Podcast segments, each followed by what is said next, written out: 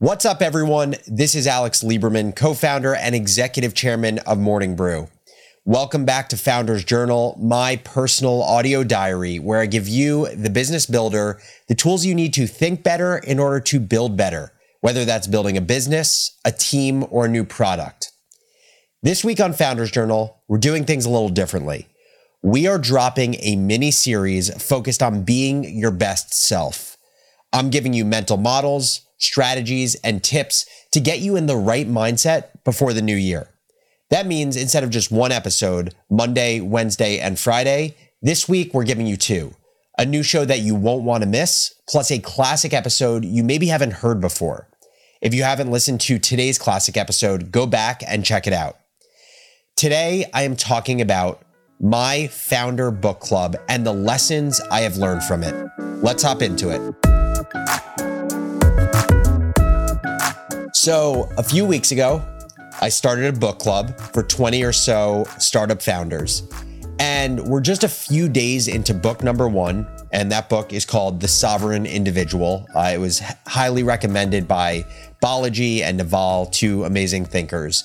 But I've learned so much already, even though it's only a few days in, not just from the book and not just from the book club members, but from the process of putting this thing together. And so what I want to do is walk you through my process for forming a book club and how it has helped me to grow as a professional.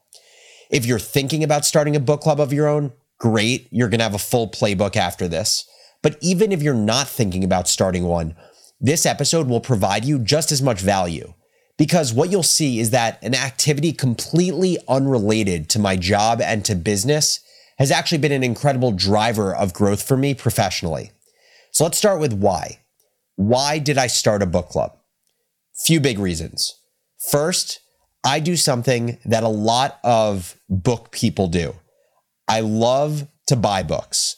Every time I'm on Amazon and I see a book, I buy it. Every time I see someone mention a book on Twitter, I buy it. Every time I'm in a mall and I stop in Barnes and Nobles, I buy it. And then I love to find ways not to read the books that I buy. I wanted to create a form of accountability where I'd actually read the books that I buy. And more important than just getting my money's worth for spending money on books and never getting the value out of them, I have seen how transformative reading can be for how I think. And I wanted to make sure I didn't deprive myself of that growth. And I had confidence that there were other people that felt the same exact way. Second reason why I'm starting this, I have been yearning for a greater sense of community for the last year or so. And I talked about this in the annual reflection episode, but community is so important on the internet specifically because it makes this massively abundant place feel approachable and intimate. It's a lot like, Michigan, where I went to college, feeling huge, and you want to find ways to make it smaller. And creating a book club would offer me a community of like-minded founders who I could potentially become friends with, learn from, and connect with. Third reason why I started this. I wanted to keep my operational muscles warm. And it sounds silly, but not being in the day-to-day of Morning Brew, I miss growing myself operationally. I feel very creative right now. I feel very collaborative. I feel like I'm networking a lot, but I don't feel like I'm working on my operational chops. And if I ever end up starting another business, those are really important. And I thought book club would be a really easy project to force myself to organize my thoughts and operate a community without committing myself to something forever, since a book club isn't a business. So that's why I started book club. Now I want to walk you through how I put it together step by step so you can form one if you'd like to, but also so you can see how unlikely activities are actually amazing opportunities to grow as a professional and as a thinker. So the first step in forming the book club was deciding the focus of this group. Not all book clubs are created equal.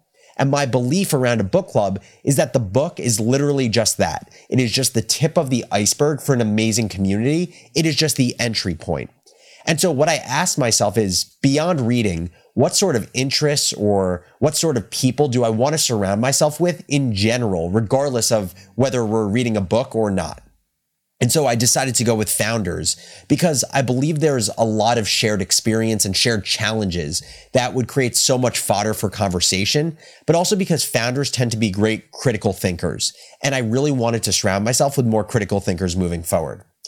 And so this first step, outside of just creating focus for the group and deciding on founders, there's a bigger learning here, which is that creating clear focus around any product you're launching, whether it's content, whether it's software, it provides the necessary constraints you need to offer the best experience possible. Next step was curating the group. I knew I wanted founders, so now I needed to go find founders. And of course, through my experience, I know a bunch of startup founders, but I didn't want to ask people if they wanted to be a part of the book club. I wanted people that were already in search for something like this, and I wanted people to be intrinsically motivated enough to opt in. So my immediate thought was, I have this audience on Twitter. It's a perfect place to start looking for founders, especially because the startup and venture capital community is addicted to Twitter. And so that's what I did. I tweeted out, quote, starting a founder book club. If you're interested in joining, shoot me a DM. Going to start with an intentionally small group in the beginning, but may expand over time and will most definitely not be reading exclusively business books. So the learning from this was not just for a book club, how to curate a group, but something that I believe has helped me so much in building Morning Brew and thinking about business in general is being scrappy. And the way I think about being scrappy is using the resources at your disposal to achieve a goal. In this case, it was leveraging my Twitter audience. But say I didn't have a Twitter audience, I would think of other connections I have to founders to be able to solicit interest in a book club. Third step, we had the focus of founders. We were working on curating founders. Now I needed to vet the founders and know what they were looking for in the book club. And so I ended up getting a couple hundred DMs to the tweet I just read to you, which took a bunch of time to go through to make sure that the person messaging me was a founder and that I was being intentional about forming a book club that was diverse in thought and background. And to those that I thought were a good fit, I ended up sending a type form survey for folks to fill out. The survey was 6 questions. It took 2 minutes to answer. And it asked respondents questions like, why are you joining book club? What book genres are you most interested in? How often would you like for book club to meet? And what is your email so I can reach out? So there are actually a few broad learnings in this step in the process. First, while the survey was helpful for me to design book club, there is just inherent value in creating work for people in order to see if they are actually committed to the thing that you're soliciting interest in. So this is why I actually don't mind, say, long interview processes with Morning Brew or with businesses, because it acts as a natural selection tool to have the people who care most rise to the top. I knew that the people who filled out the type form were clearly the founders who cared most about joining a book club. Another important learning from the survey is thinking about choice and how much choice you want to provide to people. The short answer, the short learning is that as a manager or as a book club facilitator, you want to limit choice as much as possible. People are really bad at choosing when they have a ton of options, and the less you limit choice, the harder it becomes for you to operate a business or a book club efficiently.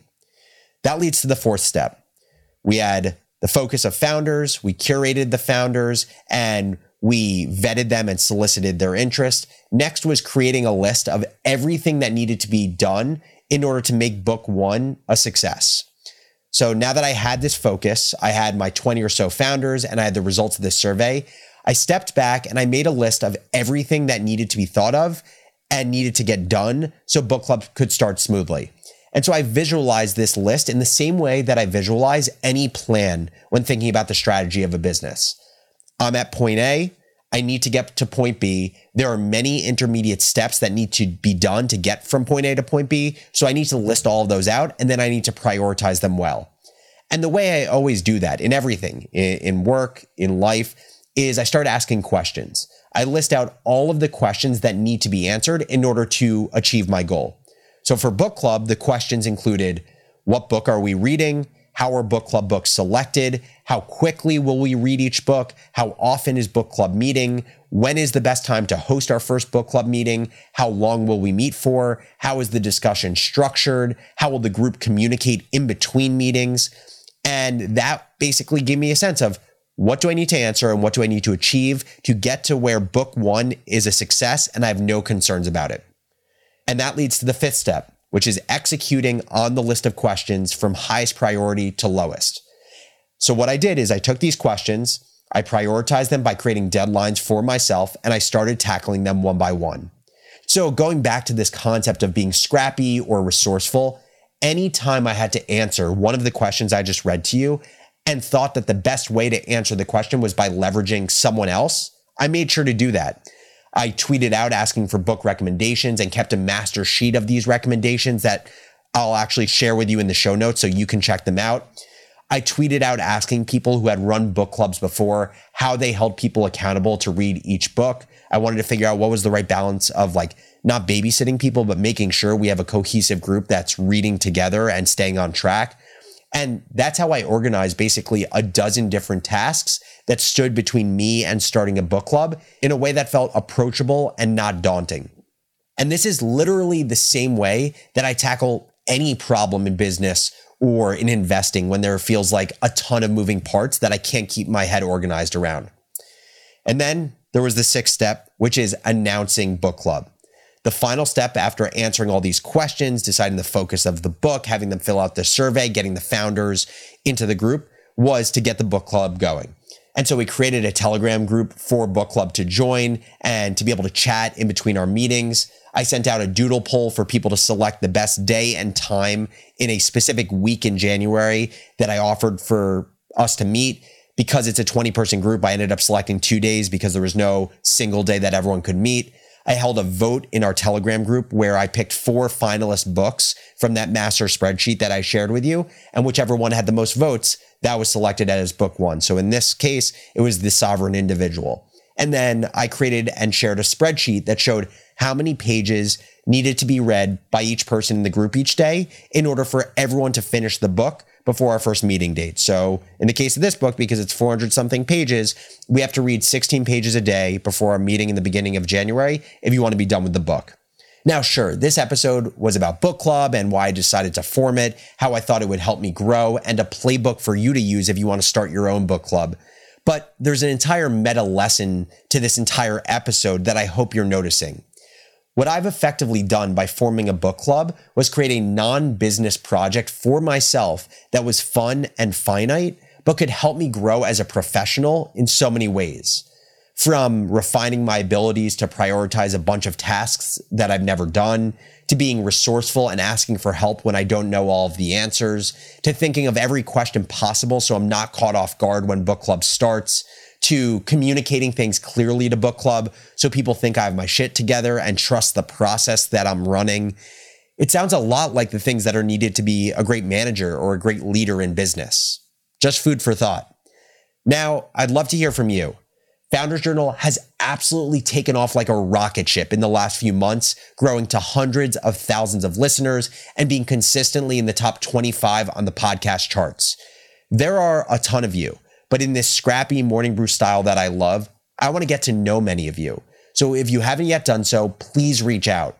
Shoot me an email to alex@morningbrew.com and tell me a little bit about yourself and why it is that you listen to Founders Journal. Also, if you haven't yet done so, make sure to pound the subscribe button for Founders Journal on Apple, Spotify, or the podcast player of your choice.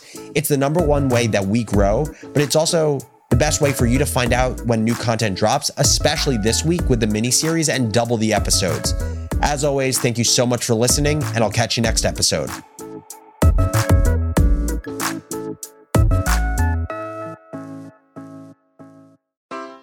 Take your business further with the smart and flexible American Express Business Gold Card.